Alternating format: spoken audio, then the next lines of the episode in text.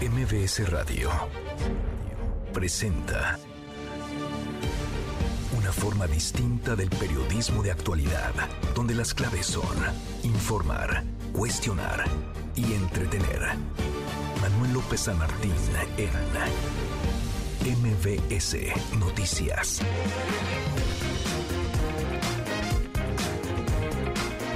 Martes, martes 4 de julio, la hora en punto movida. Muy movida esta tarde, hay mucha información. Soy Manuel López San Martín, gracias.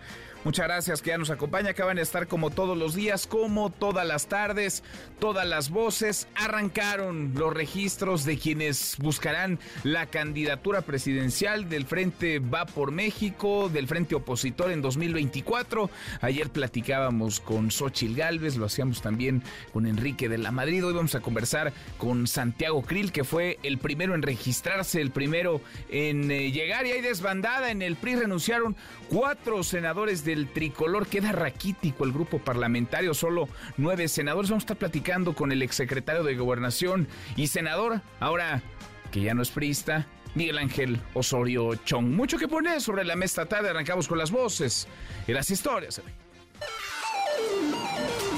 Las voces de hoy. Santiago Krill, aspirante presidencial. Y les vengo a decir que quiero, que puedo y que debo ser el presidente de México para cambiar la ruta que lleve este país. Xochitl Gálvez, aspirante del Frente Amplio por México. Hay mucho que hacer en este país, pero lo que tenemos que hacer es parar el odio, parar la confrontación y ponernos a resolver los graves problemas. México merece más. Andrés Manuel López Obrador, presidente de México. Eso sí calienta, que respeto su punto de vista. Ya aclaré ayer de que ella es la candidata de la mafia del poder. Javier Navarro, secretario de Gobierno de Nuevo León. Lo que estamos tratando de buscar es los responsables y como en otros casos, como ya se hizo en el caso, por ejemplo, de Linares con el secretario de Seguridad, se tendrá que esclarecer y encontrar a los culpables. Son las voces de quienes hacen la noticia, los temas, los temas que están sobre la mesa y estas las imperdibles de martes. Vamos, vamos con la información. Santiago Krill y Xochil Gálvez fueron los primeros en registrarse como aspirantes a la candidatura presidencial en el Frente Amplio por México. Esta mañana acudieron, acudieron a presentar sus documentos, acudieron a realizar su registro ante el comité organizador. La voz de Santiago Krill. Hoy vengo a decirle adiós, Andrés. Aquí empieza su conteo de salida y les vengo a decir que quiero, que puedo y que debo ser el presidente de México para cambiar la ruta que lleve este país. Krill se anota entonces el primero en registrarse. Vamos a platicar con él esta tarde. Llegó después, ayer nos lo había adelantado, conversamos con ella, nos dijo que iba a arribar hacia las 10.30 de la mañana. Llegó Xochil Gálvez, esto dijo. Claro que se puede y claro que vamos a poder con todos los que me pongan enfrente, aunque el jefe de campaña sea el mismísimo presidente de la República. Aquí lo vamos a esperar. Yo tengo que reconocer que llegué a la política porque un presidente emanado de Acción Nacional me abrió la puerta, no esa puerta que me cerraron hace 15 días en Palacio Nacional. Registrados entonces Santiago Krill y Xochil Gálvez, registrados también porque llegaron un poco más tarde Jorge Luis Preciado, no se rían, y Gabriel Cuadri, ellos también quieren ser candidatos a la presidencia. A propósito de Xochil Gálvez, el presidente López Obrador le contestó esta mañana, él que ayer había atacado duro a la senadora del PAN, diciéndole que no tenía eh, la historia de vida que ella narra, que en realidad no es pueblo, que está siendo utilizada por un grupo de conservadores, por grupos empresariales. Ochil Gálvez le contestó ayer mismo, aseguró que era machista el comentario del presidente López Obrador y hoy, de nuevo respuesta. Esto dijo en la mañanera el presidente. Eso sí calienta. ¿Qué machismo puede haber? Solo les voy a dar un dato. Uno, en este gobierno federal somos como un millón quinientos mil servidores públicos, como nunca había pasado. La mayoría mujeres en este gobierno. Es histórico. ¿Cuándo se había visto eso? ¿Cuándo he ofendido a una mujer? Nunca. Bueno, pues dice el presidente que no hubo machismo en sus comentarios y mucho menos en su gobierno. En fin, continúa este eh, jaloneo, este tira-tira entre Xochitl Gálvez, le está haciendo la campaña el presidente López Obrador y el primer mandatario. El presidente la subió al ring, le puso los guantes y Xochitl Gálvez se pinta sola para dar nota, para jalar el reflector y ha despertado interés, por lo menos una parte de la sociedad mexicana que estaba huérfana de liderazgo y no había encontrado tampoco candidata a la presidencia parece que en ella la han hallado. Y acerca de la salida de cuatro senadores del PRI ya renunciaron, Claudia Ruiz Macié dijo que los cuatro se van a constituir en un grupo parlamentario y serán oposición a Morena. Vamos a constituirnos como un grupo de senadores independientes, no nos vamos a integrar a ninguna otra bancada, vamos a actuar los cuatro como una nueva bancada independiente, pero desde luego que permaneceremos como parte del bloque de contención porque seguimos estando en la oposición justamente a este gobierno y al oficialismo que han eh, construido una, un régimen autoritario, un retroceso democrático muy preocupante eh, que se expresa en todos los ámbitos de la vida. Bueno, es lo que dicen a propósito de esta renuncia, de esta desbandada que algunos ven. El grupo parlamentario del PRI en el Senado se quedará con solo nueve integrantes, el más pequeño que hayan tenido en su historia. Vamos a conversar esta tarde con Miguel Ángel Osorio Chong, quien fuera coordinador de los senadores del PRI y secretario de Gobernación con Enrique Peña Nieto. Más, más temas de violencia, inseguridad, crímenes, porque ese es el México real. Cuatro hombres y dos mujeres fueron fusilados esta madrugada en Apodaca, Nuevo León. Hasta el momento los cuerpos no han sido identificados. Las autoridades estiman que esta masacre se trata de una actividad en la que estaría involucrada, pues sí, la delincuencia organizada. en temas internacionales creció a 11 el número de palestinos muertos por la operación israelí en Jenin, Cisjordania. El primer ministro de Israel, Benjamín Netanyahu, justificó el actuar de su gobierno al decir que buscan erradicar el terrorismo en la región.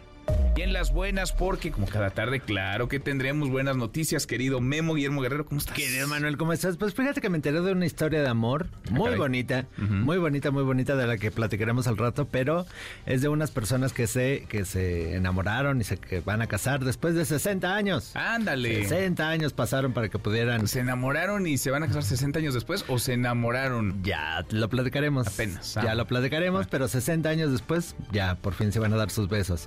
Y ¿A quién no le gustaría ir a ver a Vaselina, Manuel? Ándale. ¿A quién no le gustaría ¿Traes ir a ver a boletos? Uy, mi querido Manuel, tenemos una super boletos. promoción. Órale, me late. Pónganse muy atentos. Lo platicamos al rato. Gracias. Memo Guillermo Guerrero, Nico, querido Nicolás Romay, ¿qué traes hoy en Deportes? Buenas tardes.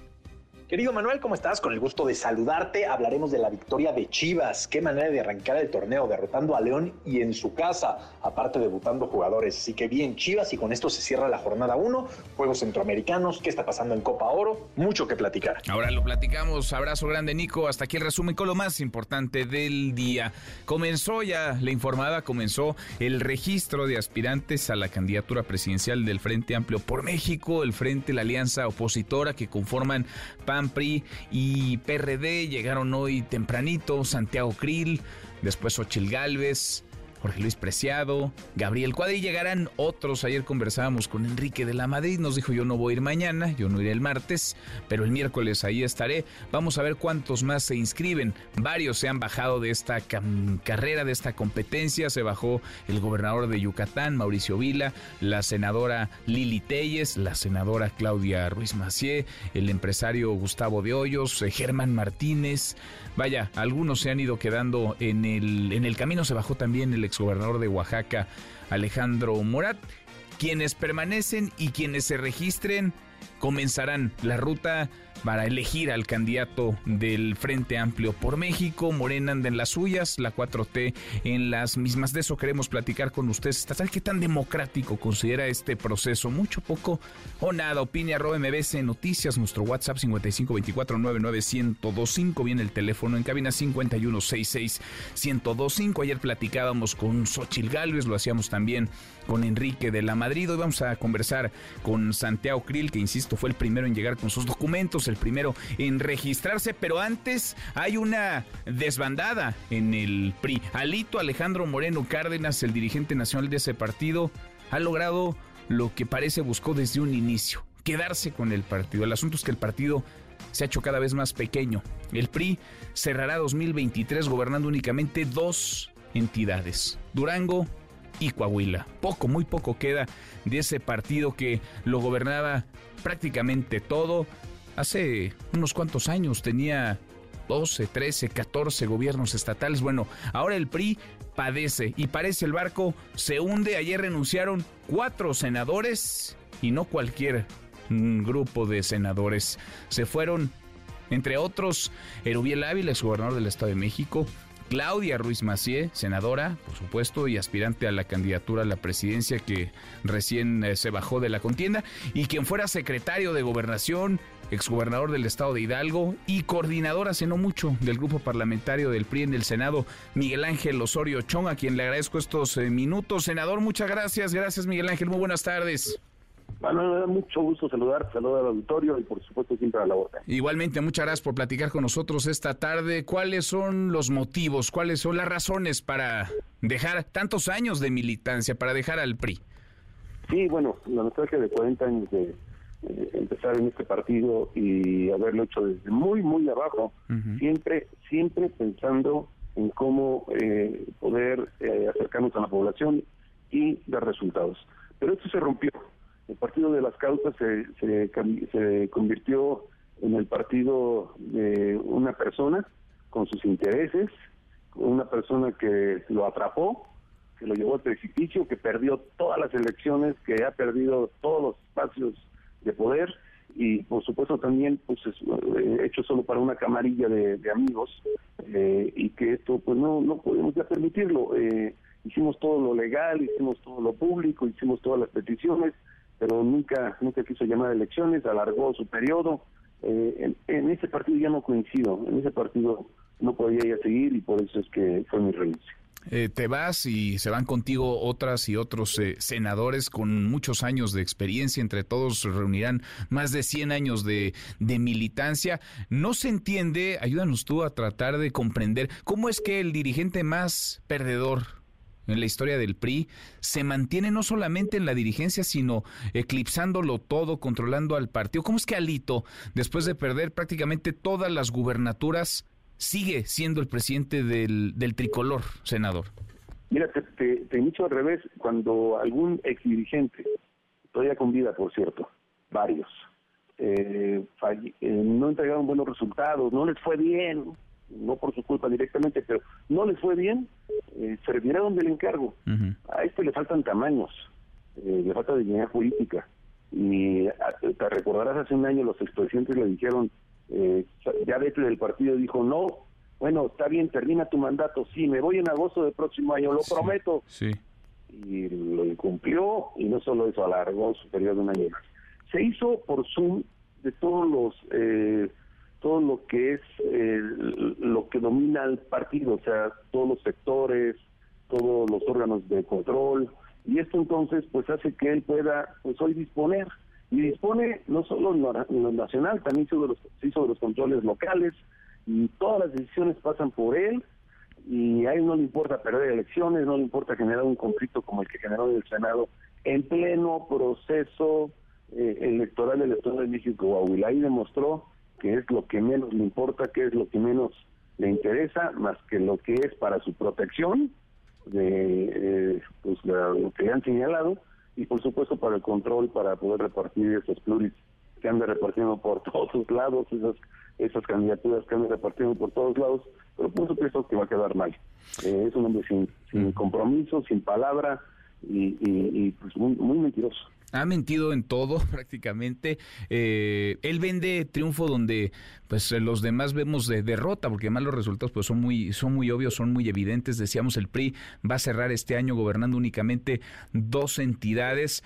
¿Qué va a pasar con, con el tricolor ahora? Porque el tricolor forma parte de la alianza, de este frente que comenzó recién hoy el proceso de inscripción de quienes buscarán la candidatura presidencial. ¿Hay PRI para ese frente? ¿Hay PRI para esa alianza? ¿A quién representa hoy por hoy? ¿A quién representa además de a sí mismo Alejandro Moreno? Nada más agregaría que como ves que dijo eh, ganamos en el pasado proceso electoral. ¿Cómo? Perdiste el Estado de México. No puedes, sumar, no puedes sumar la votación del Estado de México y Coahuila y decir tuvimos más votación que Morena. Mm. Eso no existe. Perdiste o ganaste una elección. Ganaste Coahuila y perdiste el Estado de México. Y eres el culpable directo. Generó conflicto, se retrasó para sacar a la candidata, eh, puros obstáculos. Él es el culpable de la pérdida del Estado de México. Y respecto a lo que tú dices, pues a, a la alianza lo que le hace mal, mucho mal y, y pues lesiona ante la ciudadanía la presencia de Alejandro Moreno. Eh, es el que esté ahí sentado, el que esté ahí eh, dirigiendo, el que esté planteando eh, pues vías que solo le convienen a él, porque porque es lo que él hace, esto de llevarlo hasta estas fechas, el proceso para la selección del candidato de la alianza es un grave error cuando los otros candidatos del gobierno ya llevan tres años afuera, cuando hacen una hacen una eh, un proceso pequeño cuando deben hacer algo muy grande, ir a todos los estados. O sea, de verdad es increíble el grado de deterioro y todo también es culpa, por supuesto, responsabilidad de Alejandro Moreno.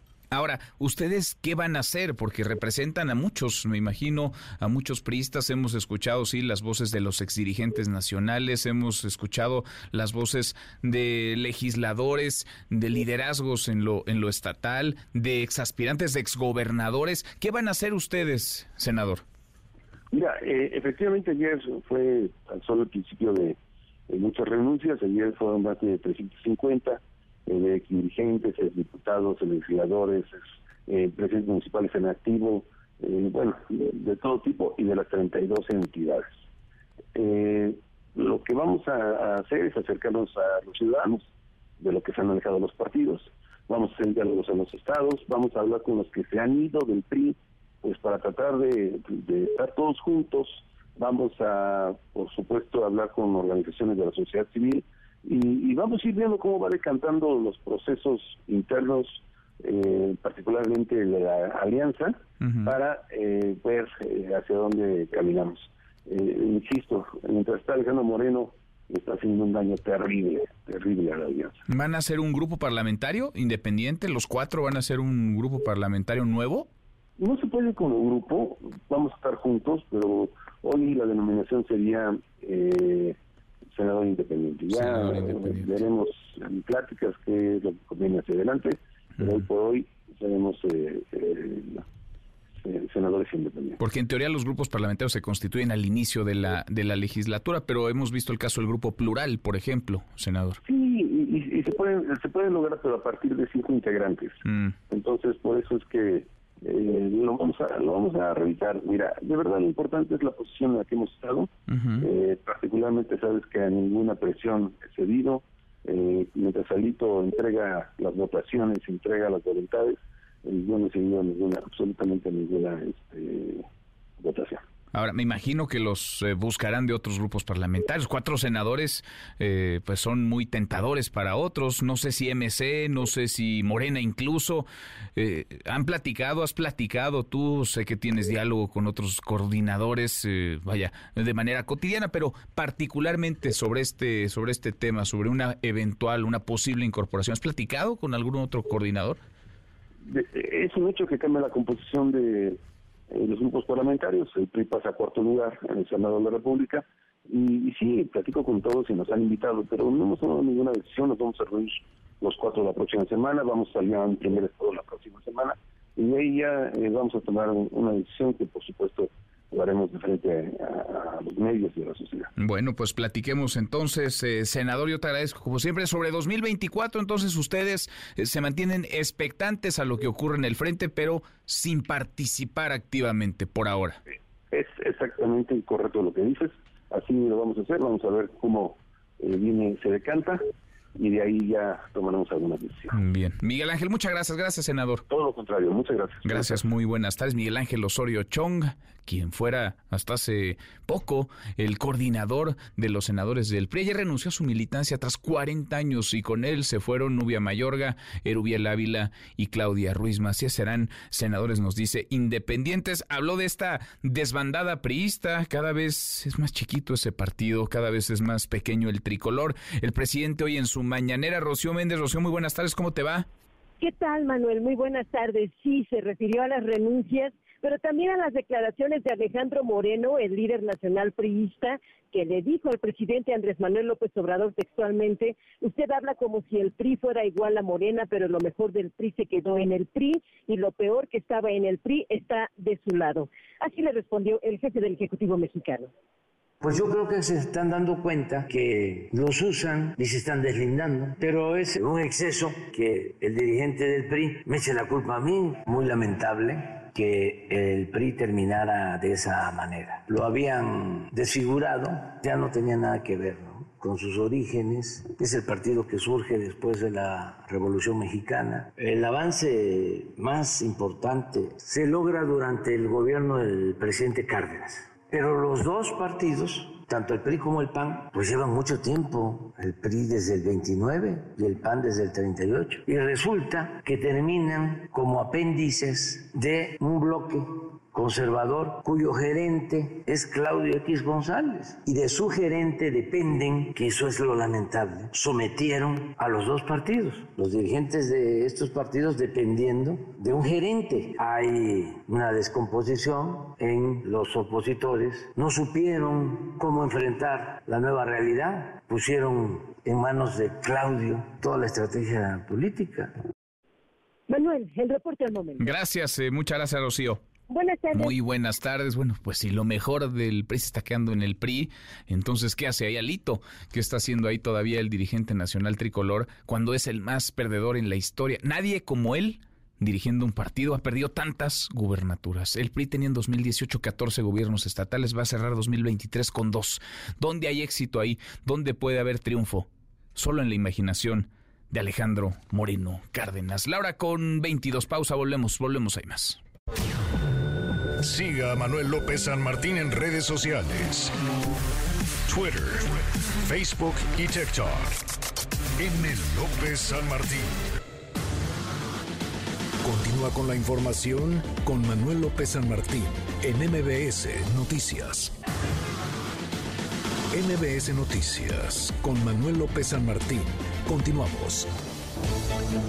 Seguimos casi, llegamos a la media hora con 25. Eh, Arrancaron hoy, formalmente comenzaron registros de quienes buscarán la candidatura presidencial del frente opositor, este frente que construyen PAN, PRI, PRD de cara a 2024. El primero llegar, Santiago Krill, llegó después Ochil Galvez. Alberto Zamora, Alberto, ¿cómo te va? Muy buenas tardes. ¿Qué tal, Manuel? Muy buenas tardes. Así es, Santiago Krill Miranda, Xochitl Galvez, Jorge Luis Preciado y Gabriel Cuadri ya se registraron este martes ante el comité organizador que conduce el proceso para definir la candidatura presidencial del Frente Amplio por México.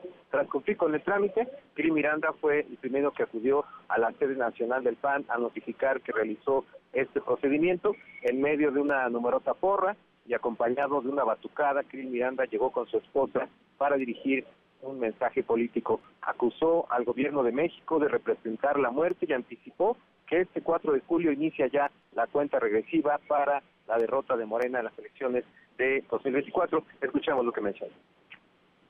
Muertes por violencia, muertes por pandemia, muertes por enfermedades sin medicamentos, muertes de feminicidios, muertes de niños con cáncer que no les alcanzaron los medicamentos. Muertes, el gobierno de la muerte. Y por eso los cuatro jinetes del apocalipsis. Apocalipsis significa fin. Y este gobierno aquí llegó, llegó a su fin. Por su parte, Xochitl Galvez arribó a la sede del partido con una porra de, pues, de menor tamaño, tampoco hubo batucada, pero sí entusiasmo, al menos es lo que dice, que eh, ella es pueblo y que también ha recorrido todos los pueblos del país. Pide a los panistas no enojarse porque ella no tiene la credencial del partido y dice que eh, pues los rivales no están adentro afuera y concretamente eh, dirigió su mensaje hacia Palacio Nacional. Escuchamos. Yo le quiero pedir a los militantes de Acción Nacional que no se enojen conmigo si no tengo una creencia. Pero miren, no tengo acta de matrimonio y tengo 30 años con el mismo marido.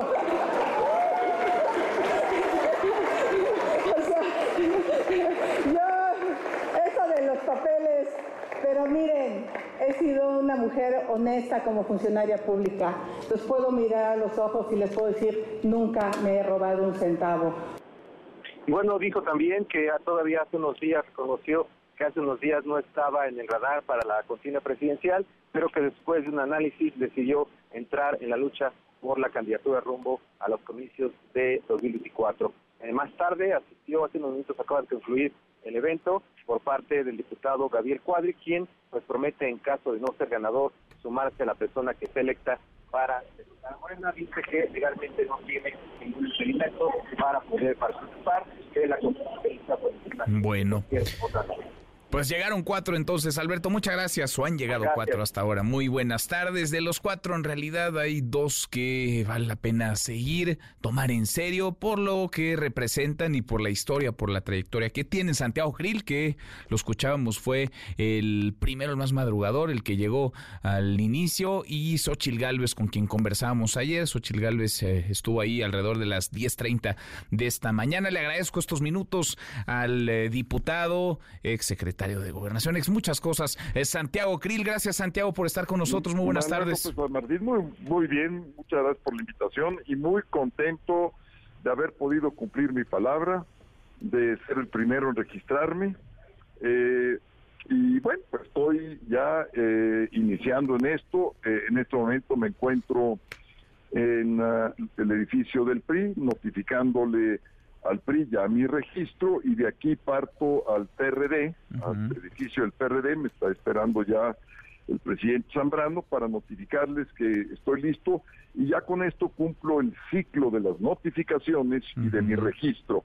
Y estaré yo esperando el día de la salida ya para recoger las firmas y para ir congregando eh, a las personas eh, que van a apoyar este proyecto y también eh, a prepararme para los debates, para los foros eh, y representar muy bien las ideas de un cambio, de un proyecto para rescatar a México, de un proyecto que tiene que ver con la tranquilidad en nuestras familias, con la paz, que tiene que ver con el bienestar, que tiene que ver con el sistema educativo, el sistema de salud y en fin, pues con todos los problemas que estamos padeciendo y que estoy eh, puesto para eh, encabezar este proyecto plural del Frente Amplio por México y eh, imprimirle toda la experiencia con que cuento, la capacidad, la inteligencia, y sobre todo el amor a México. Lo habías dicho y sí, lo cumpliste, ibas a ser el primero en eh, registrarte,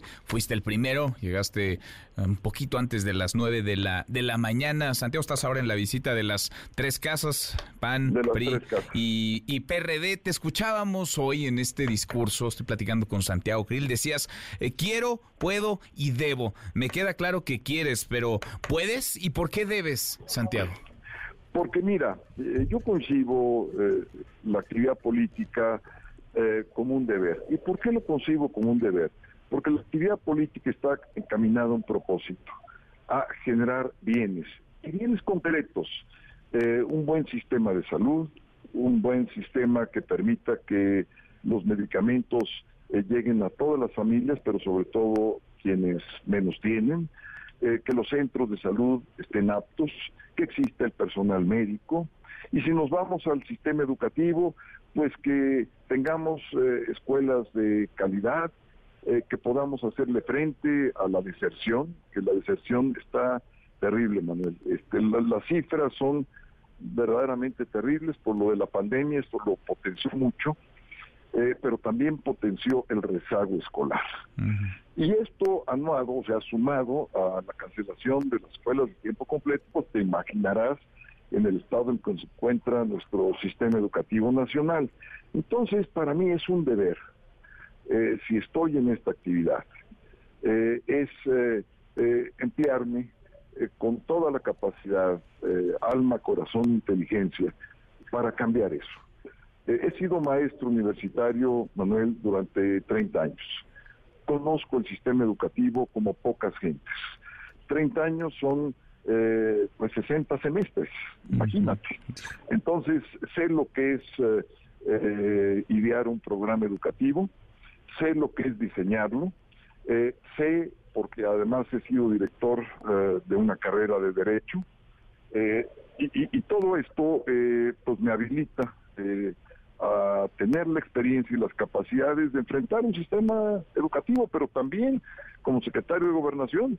Fue la época donde menos violencia hubo en el país y yo fui el, encargado de la seguridad interior del país, integrante del gabinete de seguridad y además suplente del presidente de la República en esas funciones. sé de esto, sé de esto, o sea, no, no, no, no soy alguien improvisado, no soy alguien de ocurrencias, soy una gente seria.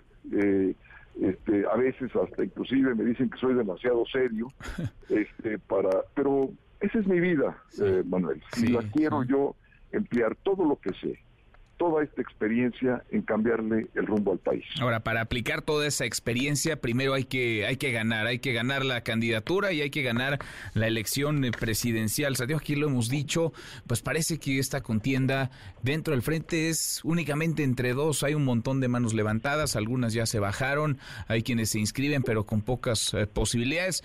Vemos una contienda entre dos, entre Santiago Krill y Xochil Galvez. Eh, ¿Cómo te sientes para, pues, para ganar? Porque a final de cuentas es también una carrera a contrarreloj. Menos de dos meses, el 3 de septiembre, el Frente en teoría estará presentando al ganador de este proceso. Mira, muy bien y muy contento. Te voy a decir por qué, Manuel. Eh, sí, la, el proceso dura dos meses, pero hay toda una vida de por medio. Me decían, oye, Santiago, ¿cuándo vas a empezar a recabar las firmas? Es que la verdad, eh, tengo amigos en cada uno de los 300 distritos no necesito hacer el despliegue que han hecho eh, los aspirantes eh, eh, de Morena. ¿Por qué? Porque he recorrido el país una y otra vez, una y otra vez, campañas tras campañas. Mira, desde cuando fui observador electoral, en los años 90, principios de los 90, pasando por toda la experiencia del foxismo, eh, por mis campañas, por las campañas que he tenido que dirigir, que coordinar. Entonces, para mí, eh, mi país no es extraño, ningún estado, eh, ni los municipios, ni las capitales, ni los centros urbanos importantes. Entonces, yo he hecho pues mucho de este trabajo que hoy dará frutos, este, y frutos de la experiencia. Tú no puedes improvisar. ¿Cómo vas a enfrentar eh, la violencia que hay en el país, si no lo has hecho, es muy difícil. Este, eh, yo lo que sí te puedo decir es que conmigo no, no se desordenó el país nunca, ni políticamente, ni en términos de violencia, jamás.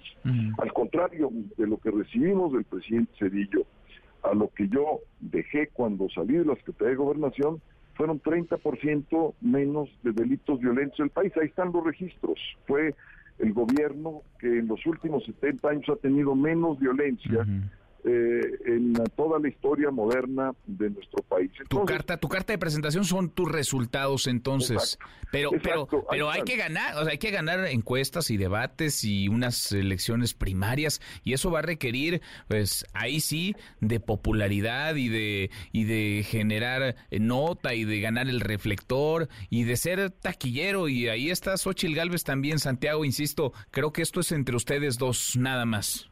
Pues sí, mira Manuel, este, yo creo que cuando la gente me ve, eh, sabe exactamente quién es Santiago Krill en términos eh, de lo que yo represento. Eh, yo no vengo a decir un chiste, no vengo a decir una ocurrencia, no, ese no es mi camino, porque ese ha sido el camino de López Obrador. En su púlpito mañanero, este, inventa como bufón hasta traer este, a sus muñecos. No, yo no soy eso. Este, no tengo nada que ver con eso. Quiero que cada mexicana y mexicano se sienta orgulloso de su presidente. Eh, que podamos volver a abrir México al mundo y abrir eh, eh, el mundo a México. este, y, ser parte de la comunidad eh, internacional y eh, hacer un buen sistema educativo porque pues 30 años de mi vida me he dedicado yo a la docencia, sé de esto, eh, y porque si te estoy platicando de ordenar lo que hoy está totalmente destrozado, que es el sistema para contener la seguridad pública y particularmente el crimen organizado, porque no me es ajeno. Este, además conozco a mis contrapartes, porque a, diferencia de México, eh, todo el cuerpo civil de inteligencia en Estados Unidos, en Canadá, en los países amigos, Gran Bretaña, España eh, y Colombia, pues siguen ahí. Cambian algunas cabezas, pero me conocen eh, y me tienen la confianza y nos tenemos la confianza. No, no voy a ir a aprender. no, no voy a venir este, eh, a, tardarme eh, varios años en tomar las riendas. Eh, entonces, eso es lo que yo represento. no represento la ocurrencia, no represento y no quiero decir un chiste para caer bien. Si quiero que la gente confíe en alguien que tiene palabra, en alguien que la cumple, en alguien que sabe conciliar, y no es que lo vaya yo a hacer mañana, Manuel. Es que toda mi vida he sido eh, mi divisa ha sido las coaliciones políticas. Así eh, pudimos eh, generar el antiguo IFE, hoy INE, el Instituto de Transparencia. Así lo hicimos entre fuerzas diferentes, la Comisión Nacional de los Derechos Humanos, el Instituto Nacional de las Mujeres, la gran reforma de los juicios orales, la gran reforma en materia de derechos humanos, de los tratados internacionales, pues todos han sido mesas eh, en donde hemos estado fuerzas políticas distintas y ahí he tenido la oportunidad de hablar con diferentes, de dialogar, de saber respetar las diferencias, pero también de saber construir los puentes de diálogo, de entendimiento y de acuerdos. Y eso sí te digo. Toda la clase, o sea, todos con quienes he tratado saben que cuando yo doy mi palabra, la cumplo. Y eso es fundamental también para un presidente, porque no digo mentiras, no tengo otros datos.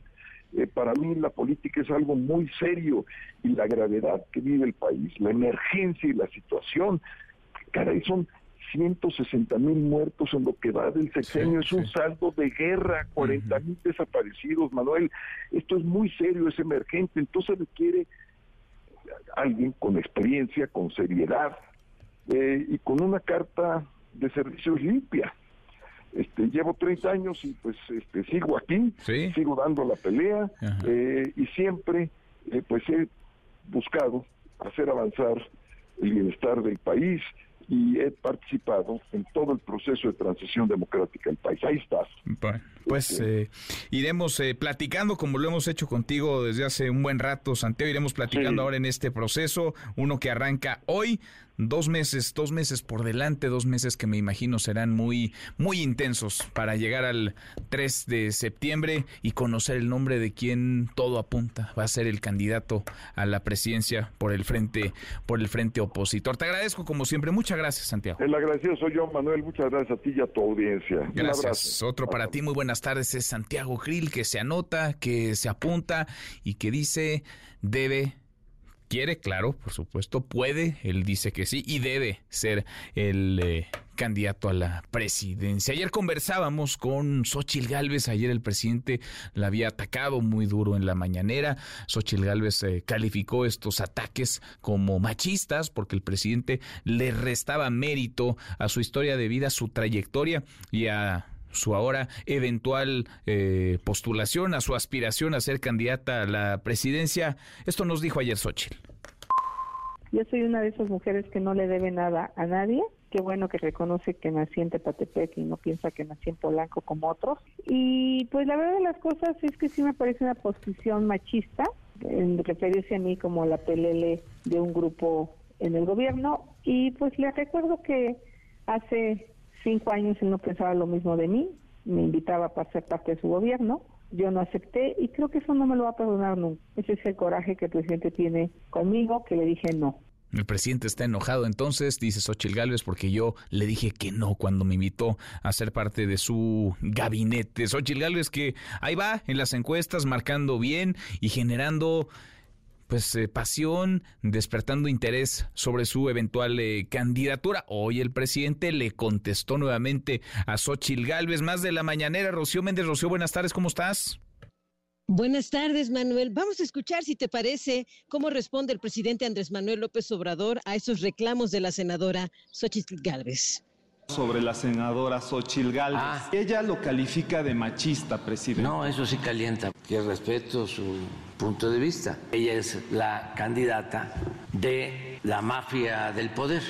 Es la candidata de Salinas, es la candidata de Fox, es la candidata de Claudio X González y de otros traficantes de influencia que quieren regresar por sus fueros. Querían engañar que se iba a llevar a cabo un proceso democrático cuando la verdad la consulta la hicieron arriba. Ya los que se dieron cuenta están declinando y no solo eso, sino se produjo una ruptura en este bloque conservador. Ahora quieren engañar de que son populares, que vienen de abajo, aunque vivan en las lomas. Entonces ya, no es tiempo para la simulación, para fingir. La señora Sochi ha participado a ese grupo de Salinas, de Diego Fernández de Ceballos, de Vicente Fox, y está en su derecho de participar.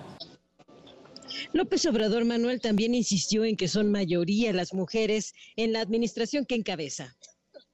¿Qué machismo puede haber? En este gobierno somos como un millón quinientos mil servidores públicos, la mayoría mujeres. ¿Cuándo he ofendido a una mujer? Nunca, nunca. En 2022, de 1.494.916 personas servidoras públicas, las mujeres tienen una representación de 50.9%. En 2023 se alcanzó el mejor registro de ocupación de mujeres en la Administración Pública Federal. Con ello se materializó una política incluyente y con perspectiva de género. Gracias, muchas gracias, Rocío. Muy, Buenas tardes. Muy buenas tardes. Bueno, el presidente entonces así le contesta a Xochitl Galvez y mientras el jaloneo continúe, mientras siga este estir y afloje, pues gana Xochitl, gana Xochitl Galvez porque le dan reflector, porque el presidente parece ser el gran promotor de su campaña, de su aspiración a la candidatura presidencial. Y en la otra esquina, pues algo tendrán que hacer las eh, corcholatas porque eh, parece no despertar demasiado entusiasmo.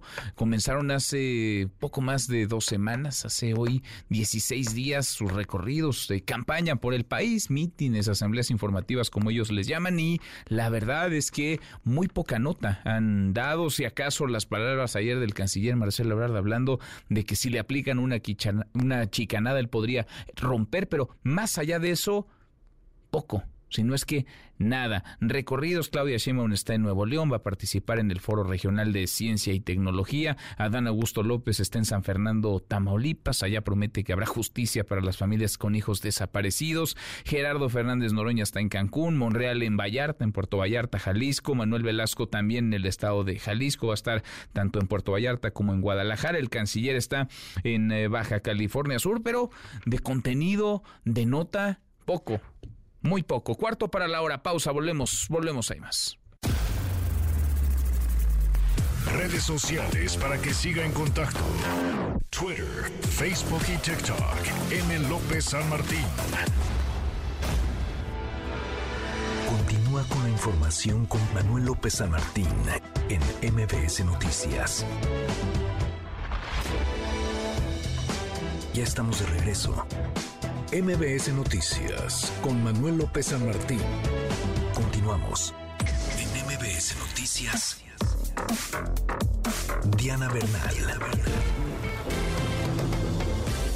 qué gusto, qué gusto saludarte, qué buen tema. A propósito de aquellos que eh, piensen comprar o vender una casa, impuestos, ¿se debe pagar? ¿Cuánto se debe pagar? ¿Cómo estás, Diana? Muy buenas tardes. Hola Manuel, qué gusto saludarte. Y sí, yo creo que es un tema de interés para el auditorio, porque muchos de los que nos escuchan, pues en algún momento determinado quieren vender su casa o departamento habitación, ya sea porque estén planeando salir de la ciudad, irse a vivir otro lado, o porque quieran mejorar de vivienda, o por la razón que quieran y mucha gente pues piensa que estas operaciones no causan ningún impuesto y sin embargo pues ya desde hace varias décadas, digamos desde hace unos 25 años, el legislador decidió que aun si la persona está vendiendo la casa o departamento donde ha vivido, tiene que pagar un impuesto.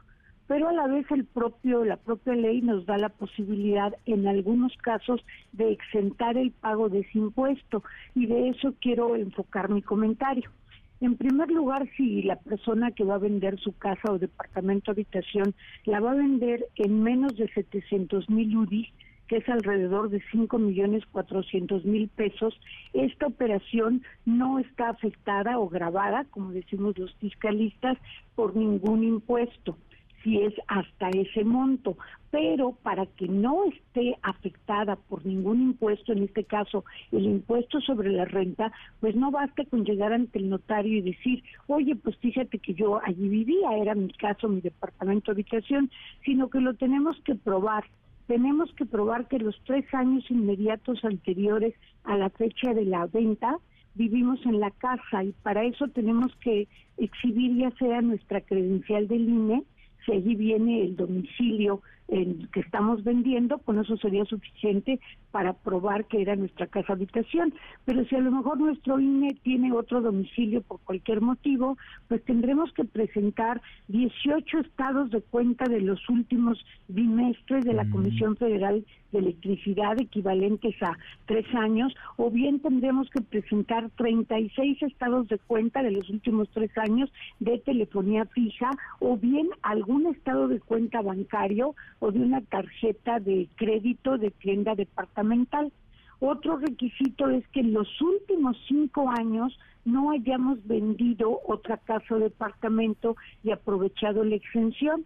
Este requisito es tan importante que el notario tendrá que hacer una consulta en el portal del Servicio de Administración Tributaria para ver si la persona que va a vender, por ejemplo, María Antúnez, no ha vendido una casa o departamento en los últimos cinco años y si no lo ha hecho podrá disfrutar de la exención.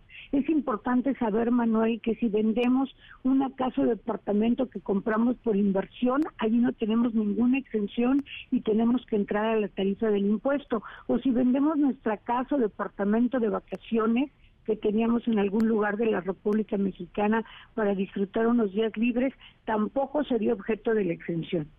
Qué interesante. Entonces, sí se puede, es decir, sí hay casos, sí hay situaciones, pero hay que tenerlas muy claras en las que se puede, eh, digamos, exentar el pago de, impuestos en el momento de adquirir, de comprar, de vender una, una vivienda, una propiedad, un departamento, una casa. Exactamente, Manuel, así dicho en forma muy breve que el monto por el cual estoy vendiendo no excede actualmente de 5 millones 400 mil, que demuestre con estados de cuenta o MINE que allí viví los últimos tres años y que en los últimos cinco años no haya vendido otra casa o departamento y haya utilizado esta exención. Muy interesante y muy útil sobre todo. Gracias, Diana. Gracias, Manuel. Feliz tarde. Igual para ti, muy buenas tardes.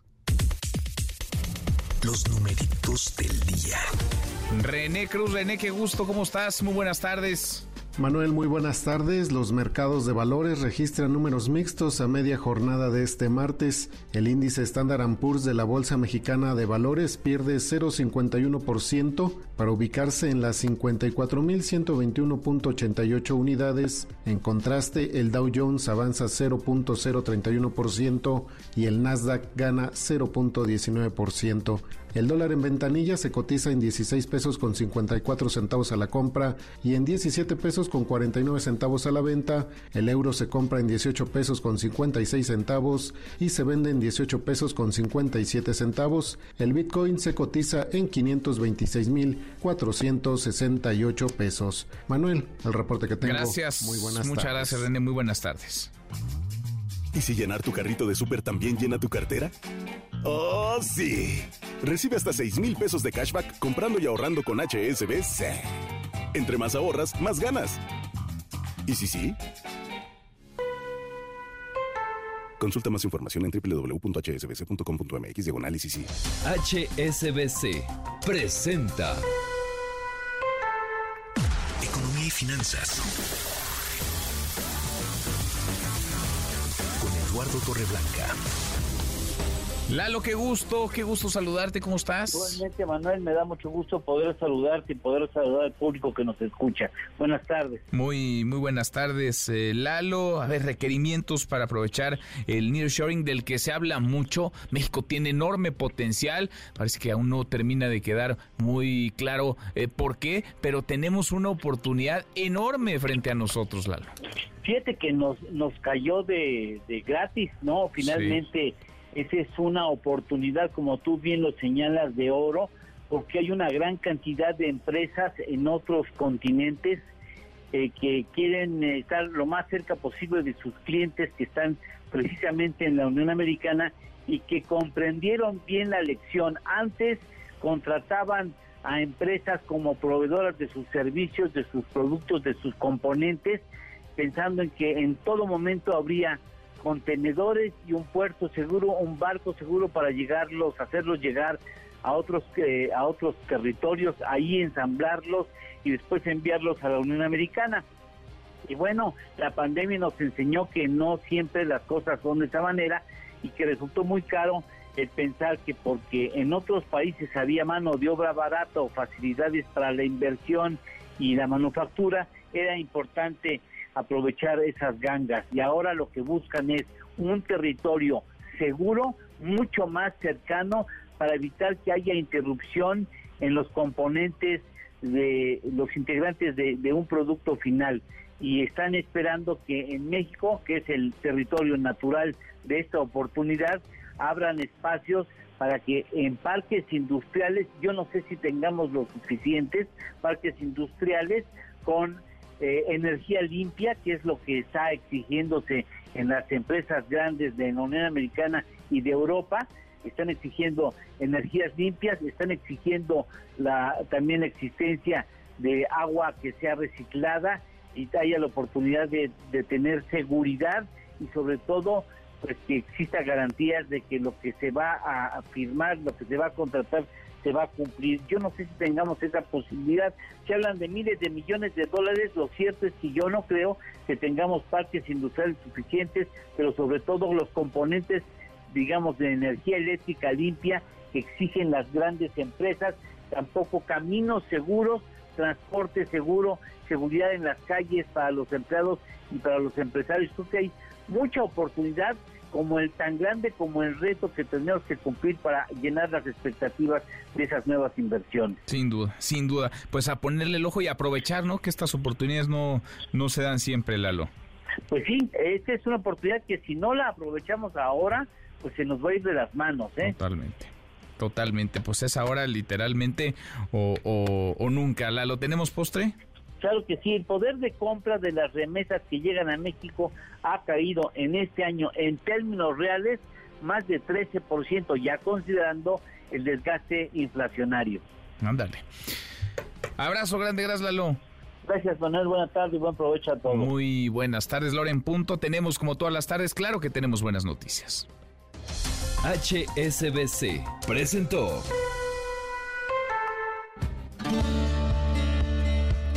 Gracias, Manuel. Hoy en Estados Unidos se celebra una fecha importante, una fecha histórica, una fecha que nos devuelve la fe en la humanidad. El 4 de julio, el día de la independencia, el día que llegaron los extraterrestres y estuvieron a punto de conquistarnos. Pero gracias a un aguerrido equipo comandado por Will Smith y Jeff Goldblum, se logró erradicarlos. Sí, hace 27 años se estrenó esta película que costó como 75 millones de dólares y recaudó más de 800. Gracias a todos los héroes que dieron su vida para salvar a la Tierra. Ah, sí, también se celebra el Día de la Independencia Real. Pero bueno, vayamos a las buenas notas.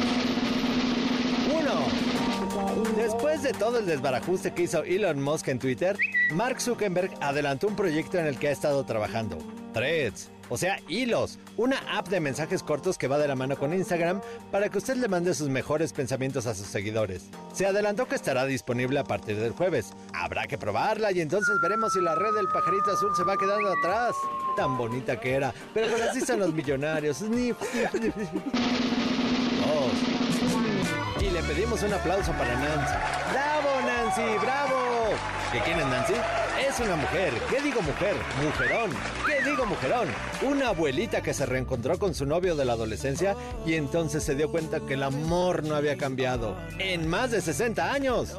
El amado galán de nombre Thomas puso una rodilla en el suelo y le dijo, Mi querida Nancy, han pasado 60 años desde que nos conocimos, 56 años desde que salimos por primera vez, 10 años desde que te vi por última vez y 20 días desde que nos reavivamos. Siempre he estado enamorado de ti desde que eras porrista. Me traes una sonrisa a la cara y haces que mi corazón dé vueltas. ¡Ah! ¡Que viva el amor y que pase usted un feliz martes! Por eso viva el amor,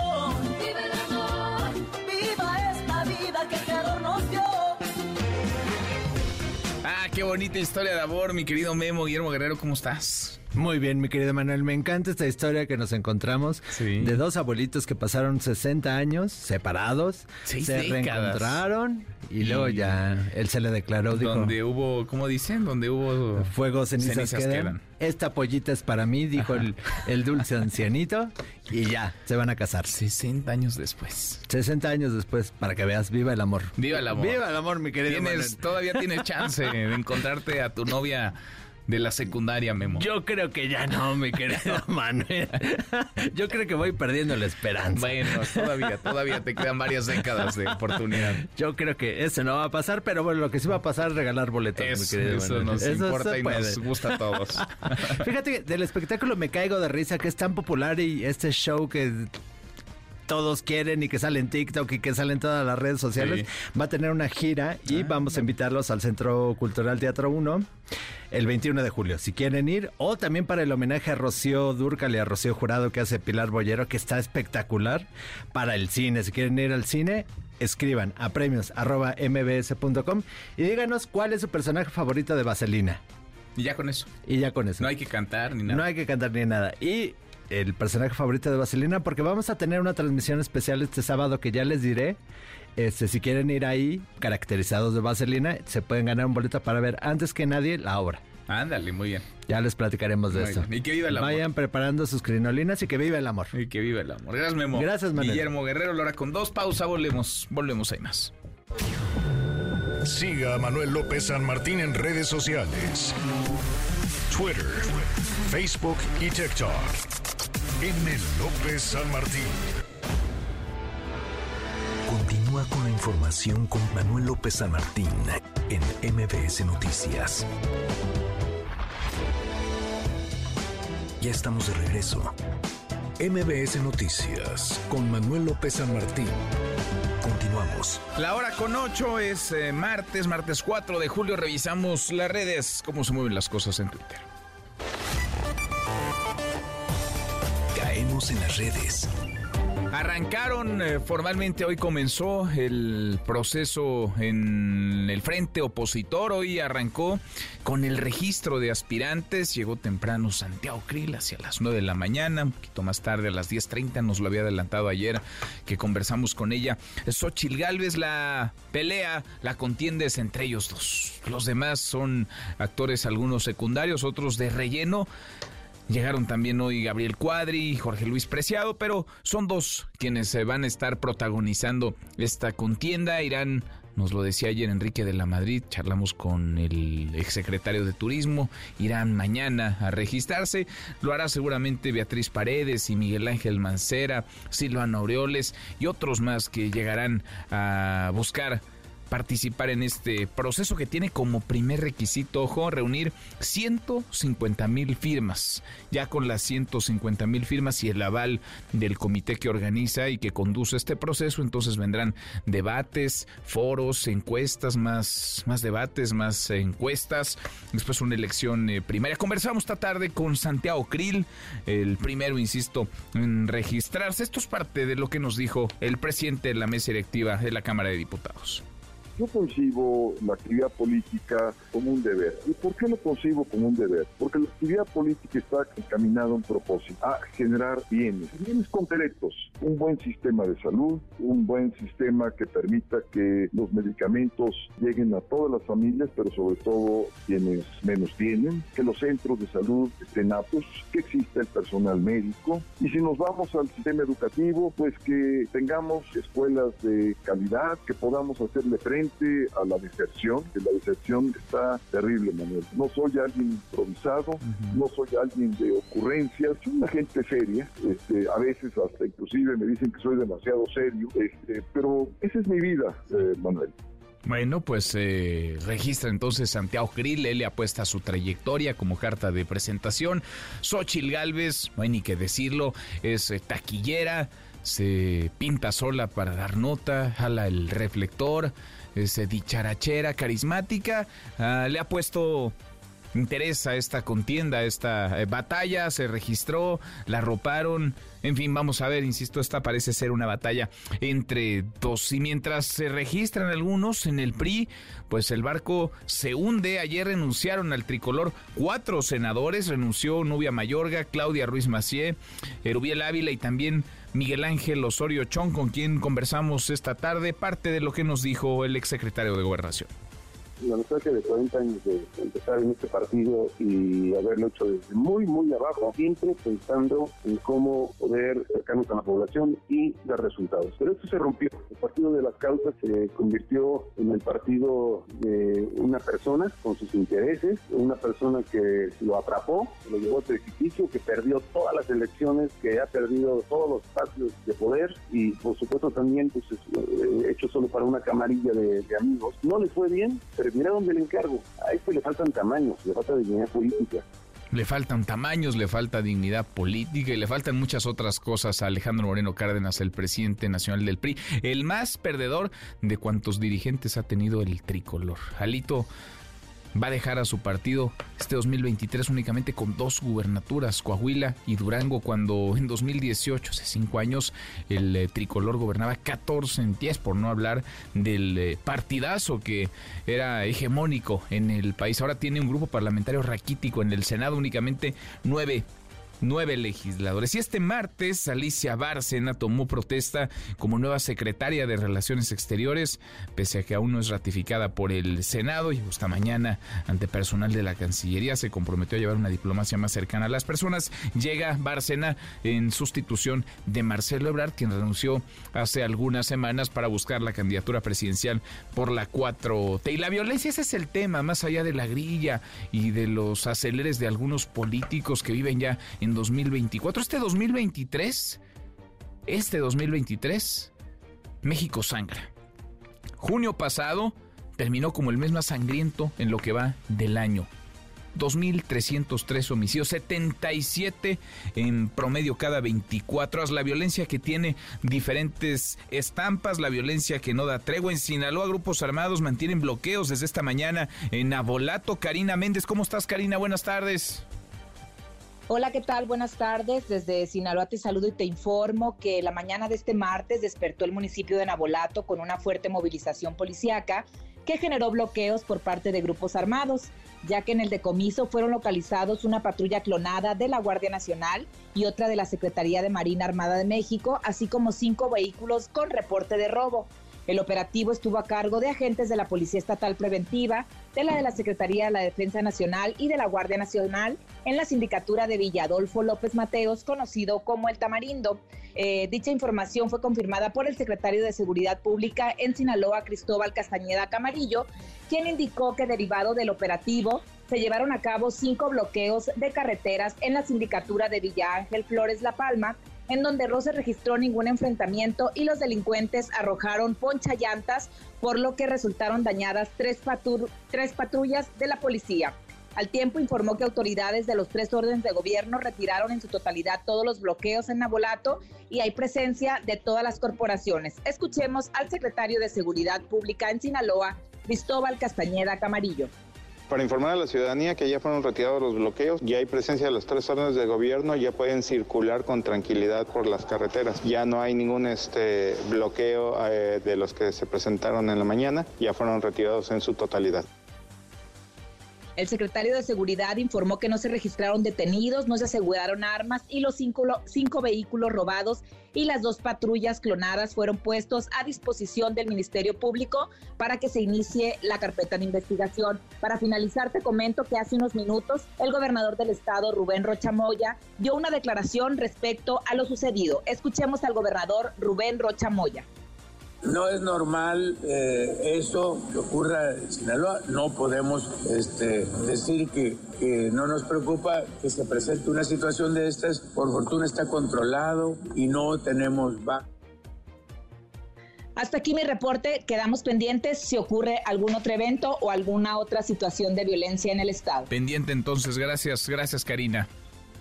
Buenas tardes. Muy buenas tardes, es Sinaloa. Ahora, la semana pasada hablábamos de Michoacán, el asesinato de Hipólito Mora, hablábamos de Chiapas, el eh, secuestro, levantón masivo de 16 funcionarios públicos, de 16 trabajadores de la Secretaría de Seguridad en el Estado, los tuvieron privados de la libertad 72 horas. Hablábamos también de lo que ocurre en Tijuana, donde la alcaldesa ha debido irse a vivir a un cuartel militar, vive rodeada de elementos del ejército mexicano y así podríamos recorrer estado por estado, región por región, pero insisto, los políticos están en 2024, viven en campaña, viven con el reloj adelantado, viven en la sucesión, mientras los ciudadanos tienen como prioridad la violencia, el crimen, la inseguridad. En Chiapas surgió un nuevo grupo armado en Manteljó, buscan desplazar a las autodefensas del machete. Lisset Coello, Lisset, buenas tardes, ¿cómo te va? ¿Qué tal, Manuel? Muy buenas tardes. Como bien lo comentas, un nuevo grupo de autodefensa en Panteló, Chiapas, denominado Ejército Civil, hizo su aparición en dicho municipio, dejando en claro que son un grupo contrario a El Machete, que recordemos, eh, pues apareció por primera vez en julio del 2021, portando armas de grueso calibre exclusivas del ejército mexicano y las fuerzas federales, hicieron su aparición pública en Panteló. Los milicianos, quienes se cubrían el rostro con pasamontañas, gorras y paliacates, aparecieron bajando por la colina del municipio y en su mensaje inicial explicaron el motivo de su organización y lucha. Pidieron al grupo de autodefensa El Machete regrese la paz en ese municipio y que las autoridades intervengan sin la presencia de ese grupo que ha aterrorizado a la cabecera municipal. Así lo confirmó uno de los integrantes de este ejército civil. Escuchemos. No queremos más agresiones en contra nuestra. No queremos ningún tipo de violencia ni en contra de los representantes de los gobiernos estatal y federal. No queremos que vaya a haber agresiones en contra de un ciudadano de parte del machete. Ya bastó, hasta acá señores, pero no queremos regresar a violencias como hechos ocurridos días anteriores.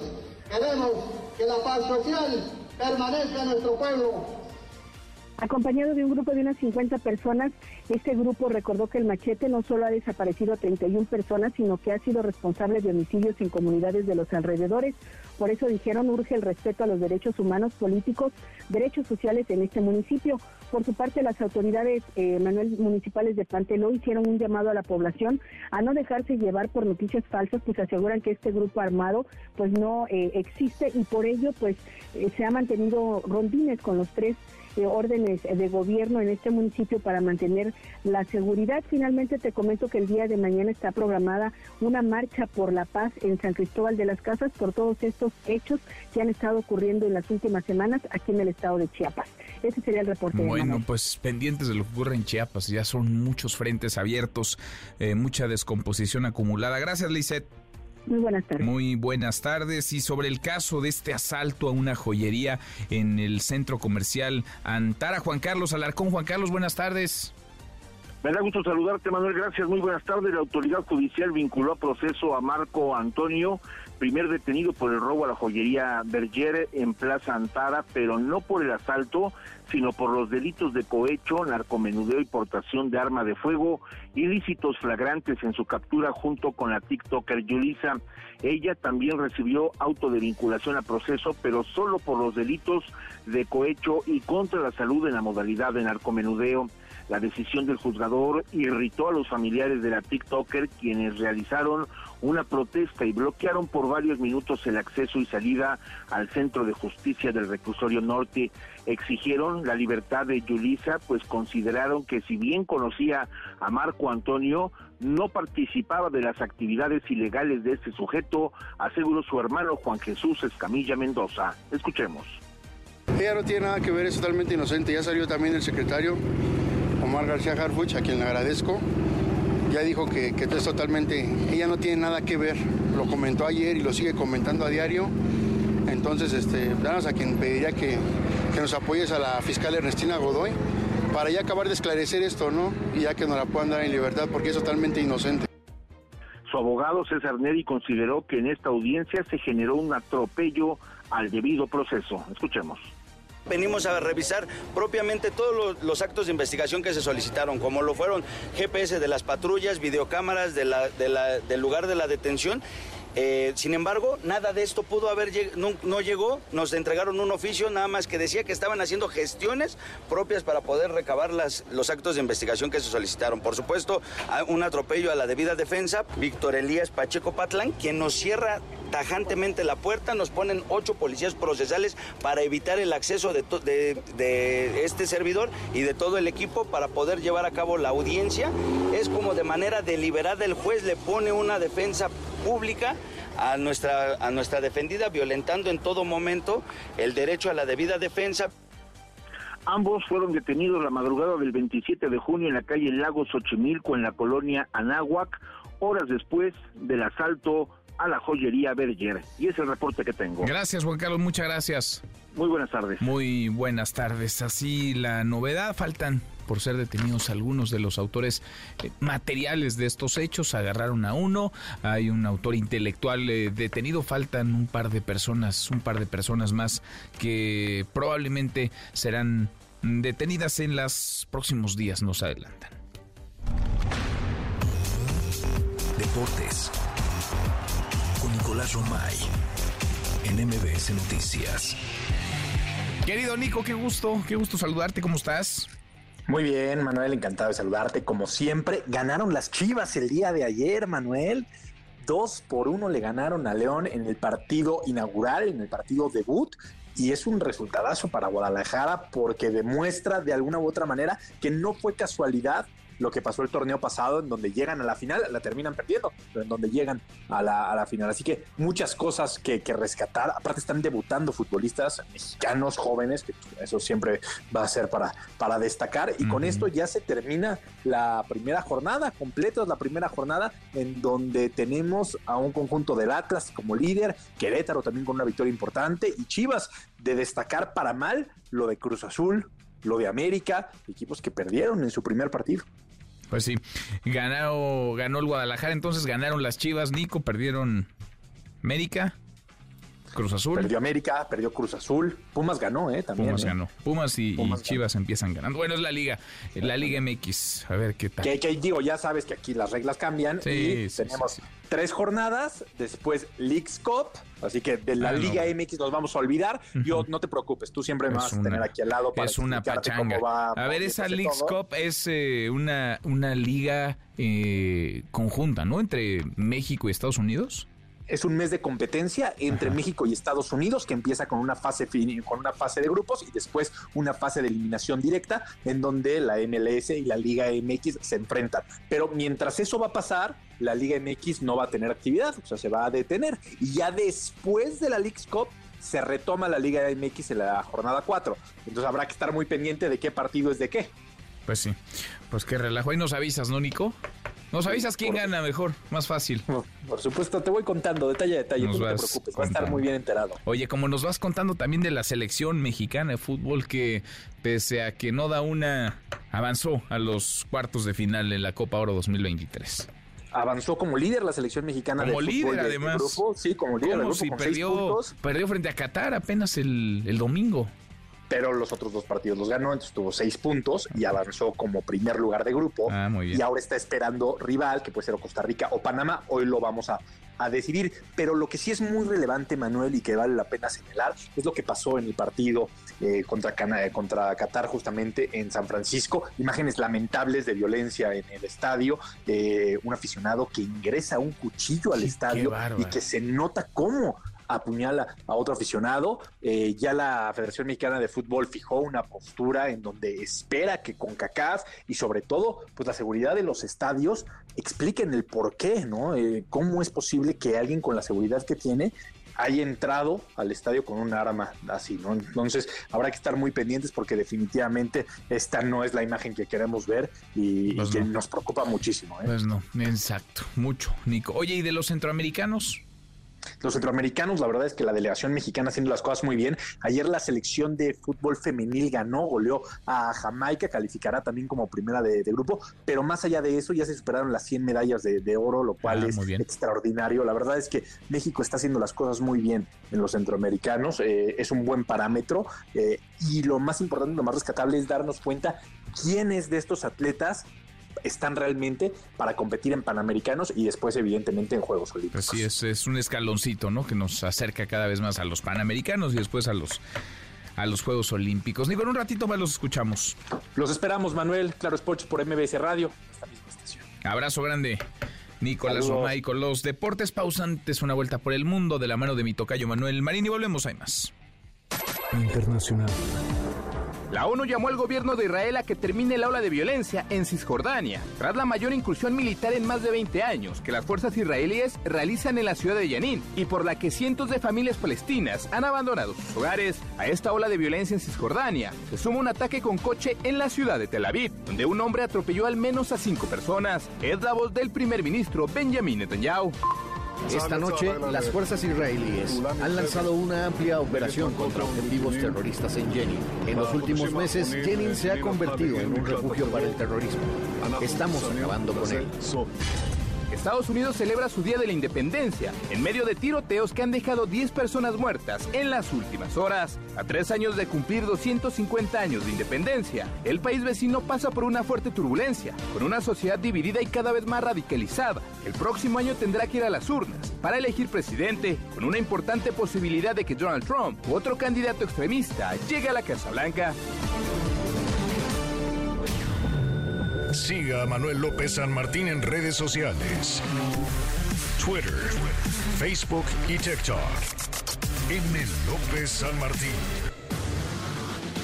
Continúa con la información con Manuel López San Martín en MBS Noticias. MBS Noticias con Manuel López San Martín. Continuamos. Como bien lo saben, hoy en la mañana fuimos agredidos por civiles armados. De antemano, les doy las gracias por tantas muestras de cariño, por todas esas llamadas, esos mensajes a través de las diferentes redes, medios de comunicación, a todos y cada uno de ustedes, por su preocupación hacia un servidor y todo el equipo que nos acompañaba. La voz de Héctor eh, Joel Villegas González, secretario de gobierno de Tamaulipas, el número dos, el gobierno del estado de Tamaulipas, que fue víctima ayer de un ataque, de un atentado, vive para contarla, lo atacaron a tiros, salió ileso, le agradezco estos minutos a Jorge Cuellar Montoya, titular del secretario ejecutivo de Seguridad Pública en el estado de Tamaulipas. Gracias, eh, Jorge, muy buenas tardes. Jorge. A ver, ahí tenemos a Jorge, vamos a platicar con él a propósito de este ataque, de estos atentados. Jorge, ¿me escuchas? ¿Cómo estás? Sí, muy bien, Manuel. ¿Tú cómo Gracias. estás? Bien, muy bien.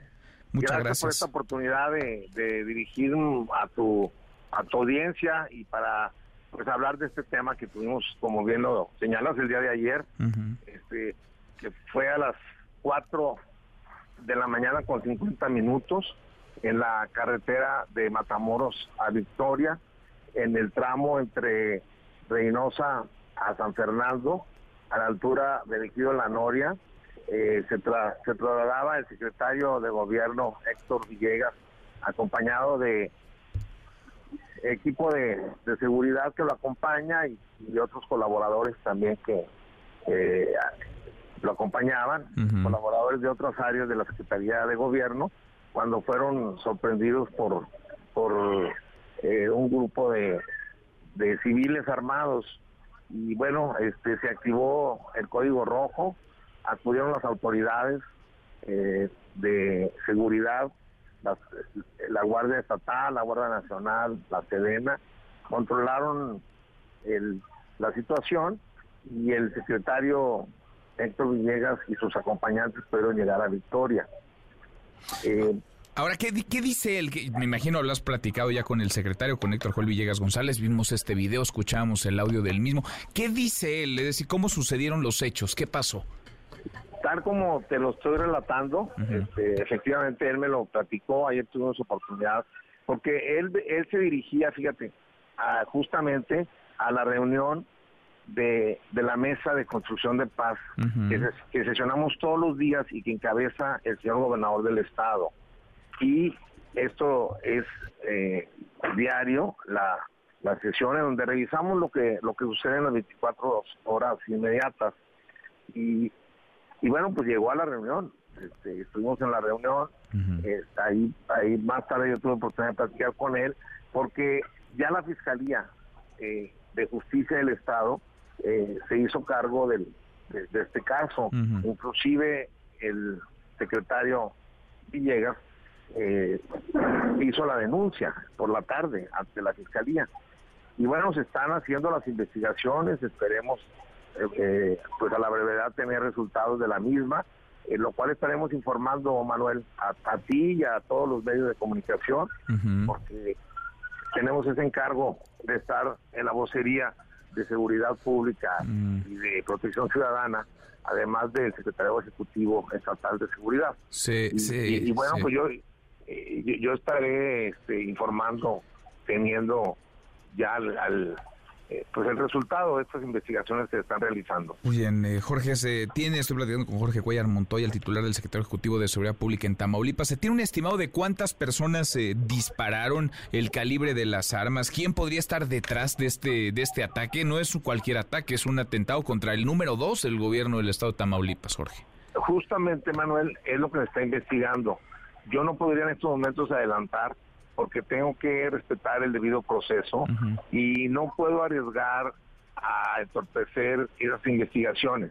Eh, yo eh, le estoy pidiendo a, a los medios que nos piden esta información que nos tengan un poquito de paciencia para tener los resultados y los daremos a conocer, por supuesto.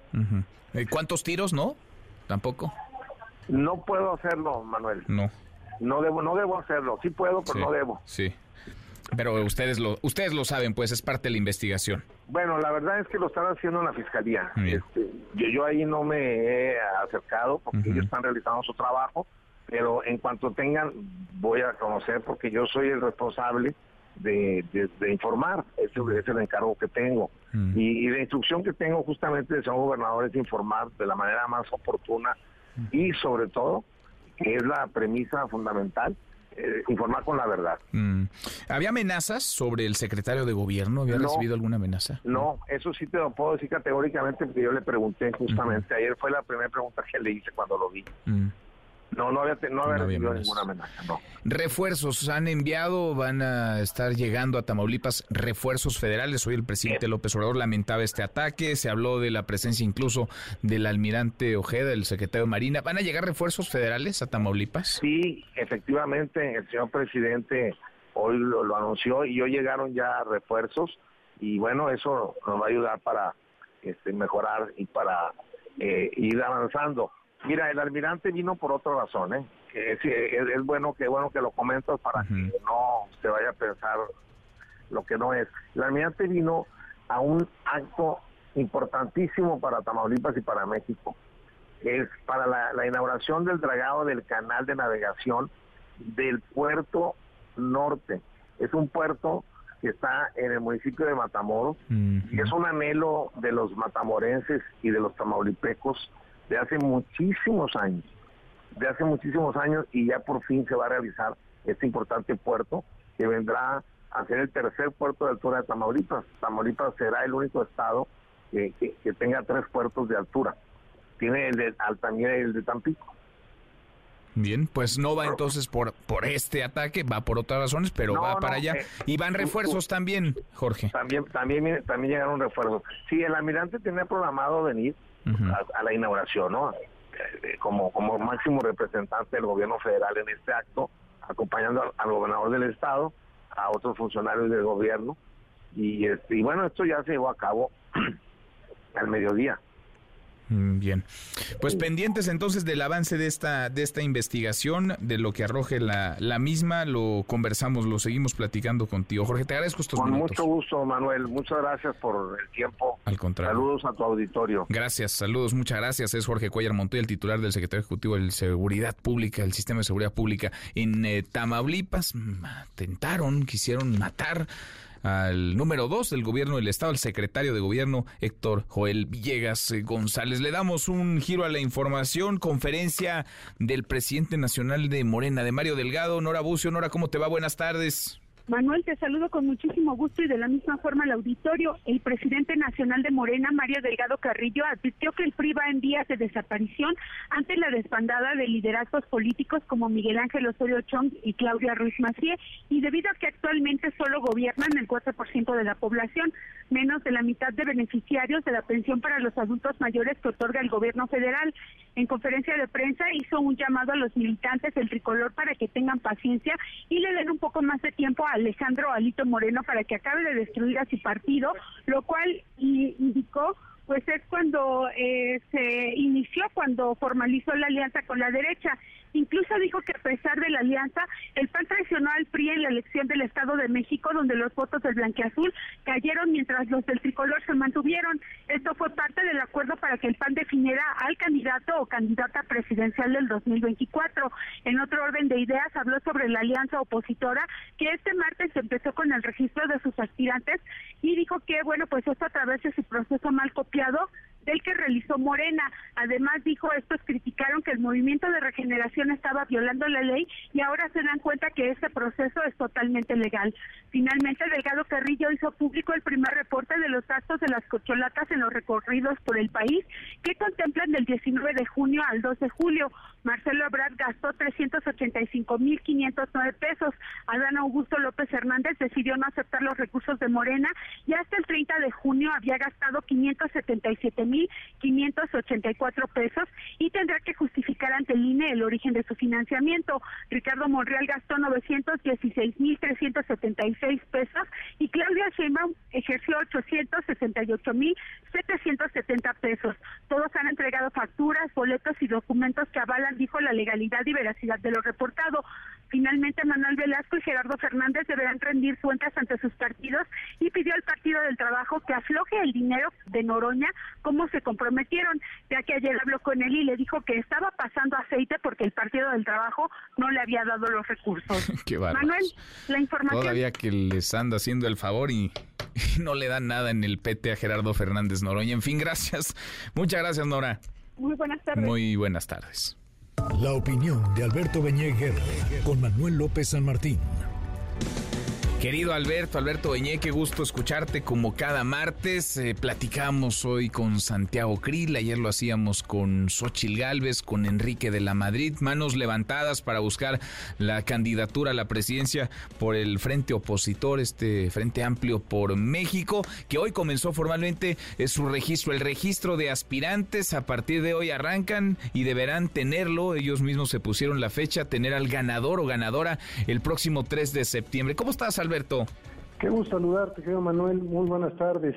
Pues bien, ya con este juego democrático abierto, más allá de que los tiempos están muy adelantados, lo más importante, en mi opinión, es que ya se abrió el juego de la democracia, eh, se vislumbra un escenario distinto al que hemos vivido en esos años, en donde eh, un solo partido, Morena, y sobre todo el presidente de la República, han monopolizado eh, la agenda mediática, el discurso, eh, la presencia eh, con la gente. Y bueno, pues esto ya se modificó y creo que el proceso que ha abierto eh, este frente opositor, pues finalmente refleja una serie de acuerdos importantes, abre la oportunidad a distintas distintos aspirantes y creo que eso es muy saludable para nuestra vida democrática. Sin duda, ahora hay quienes eh, estaban muy cantados, se iban a inscribir, el propio Krill lo había dicho desde hace un buen rato, aseguró incluso que sería el primero en registrarse, lo hizo hoy y hay quienes irrumpen de pronto en, en la escena y quizá eh, simbren el tablero, muevan algunas fichas, tiren otras. El caso de Xochil Gálvez, Alberto, ¿cómo lo estás viendo?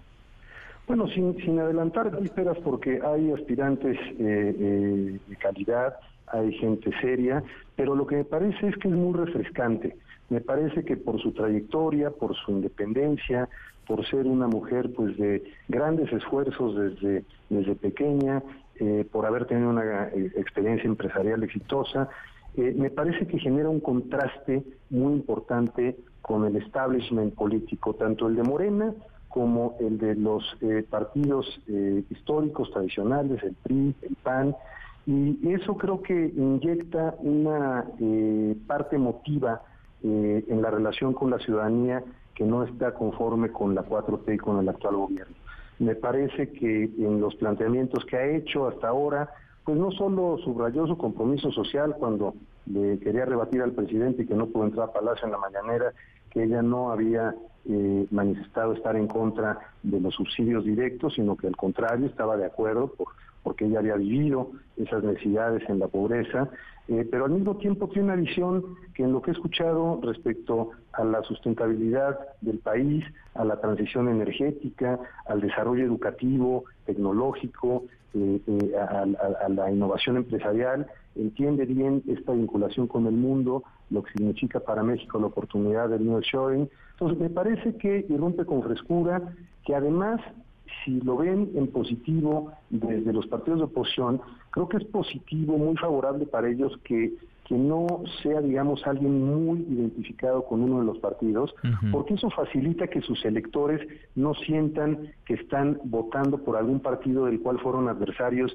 durante toda su vida. Creo que eso, por ejemplo, le pasó mucho a los panistas en el Estado de México, que, que, no dejaron de ver en Alejandro del Moral pues a una representante del PRI y que en toda la vida había votado contra el PRI, pues es muy difícil que, de pronto vaya y vote a, favor, aunque vayan en coalición. Entonces creo que son eh, algunas de las ventajas que tiene Xochitl Gálvez y me parece que esto va a dar un juego en el debate dentro del Frente Amplio por México eh, enriquecedor. Eh, yo considero que quienes habían manifestado su aspiración desde antes, Enrique La Madrid, Santiago Krill, como decías, Beatriz Paredes y, y otras y otros que, que se inscriban esta semana, eh, deben tomar esto, digamos, con eh, esa convicción democrática y creo que puede ser realmente refrescante. Y nos demuestra, eh, Manuel, como en otros países ocurre, que en política no todo está escrito y que las cosas pueden cambiar, las condiciones y los escenarios pueden cambiar rápidamente cuando se dan estas conexiones, estas irrupciones que son refrescantes y sobre todo que tienen esa conexión emotiva con la sociedad. Sin duda. Eh, sin duda, ahora platicamos con Krill hoy, ayer con Enrique de la Madrid, también con Xochitl, pero sobre Enrique, Enrique de la Madrid y Santiago Krill, eh, me llama la atención, a ver, tienen experiencia, tienen trayectoria, parecen tener el diagnóstico, pero esto se necesita, digamos, esto se gana eh, necesariamente, Alberto, con, con popularidad, con, con marcar bien en las encuestas, con votos eventualmente, dependiendo cómo se defina que eh, organizarán la contienda primaria. Es decir, no basta con eh, tener las mejores ideas o las mejores propuestas, hay que conectar con, con la gente, hay que entusiasmar a los ciudadanos, hay que despertar algo, algo que hasta ahora la oposición no había podido despertar, no al menos una persona, parece que en la oposición carecían de liderazgo, de candidato, de candidata, y, y, a momentos, pues la irrupción de Xochitl Galvez sí genera algunos de estos ingredientes, sí genera algunos de estos elementos, tan los genera que el propio presidente López Obrador se ocupa de ella cada mañana, hoy, ayer, la semana pasada. Es decir, eh, ¿qué va a pesar más? en la construcción de esta de esta candidatura, una candidatura que pues sí, deberá mantener la unidad dentro de la coalición, pero sobre todo deberá ser competitiva si quieren claro ganar en 2024. Pues eh, coincido contigo enteramente, llama la atención cómo esta posibilidad de candidatura eh, la figura de Xochitl Gálvez ha dejado fuera de sitio al presidente y a sus colaboradores y seguidores porque no saben cómo reaccionar ante ella. Y cuando han querido descalificarla diciendo que es un instrumento de la oligarquía, bueno, pues la historia de Xochitl Gálvez sencillamente no encuadra en ese estereotipo y sus respuestas han sido claras, rotundas, creo que respetuosas, no ha usado un lenguaje eh, agresivo ni ofensivo, pero han sido muy firmes.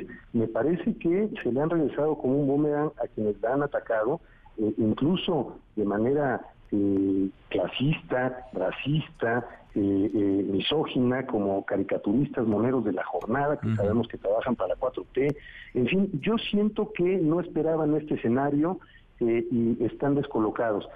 también esto va a tener, debe tener un efecto sobre el proceso interno de Morena porque este, estos recorridos informativos, que en realidad son una pre-campaña, están resultando absolutamente insípidos.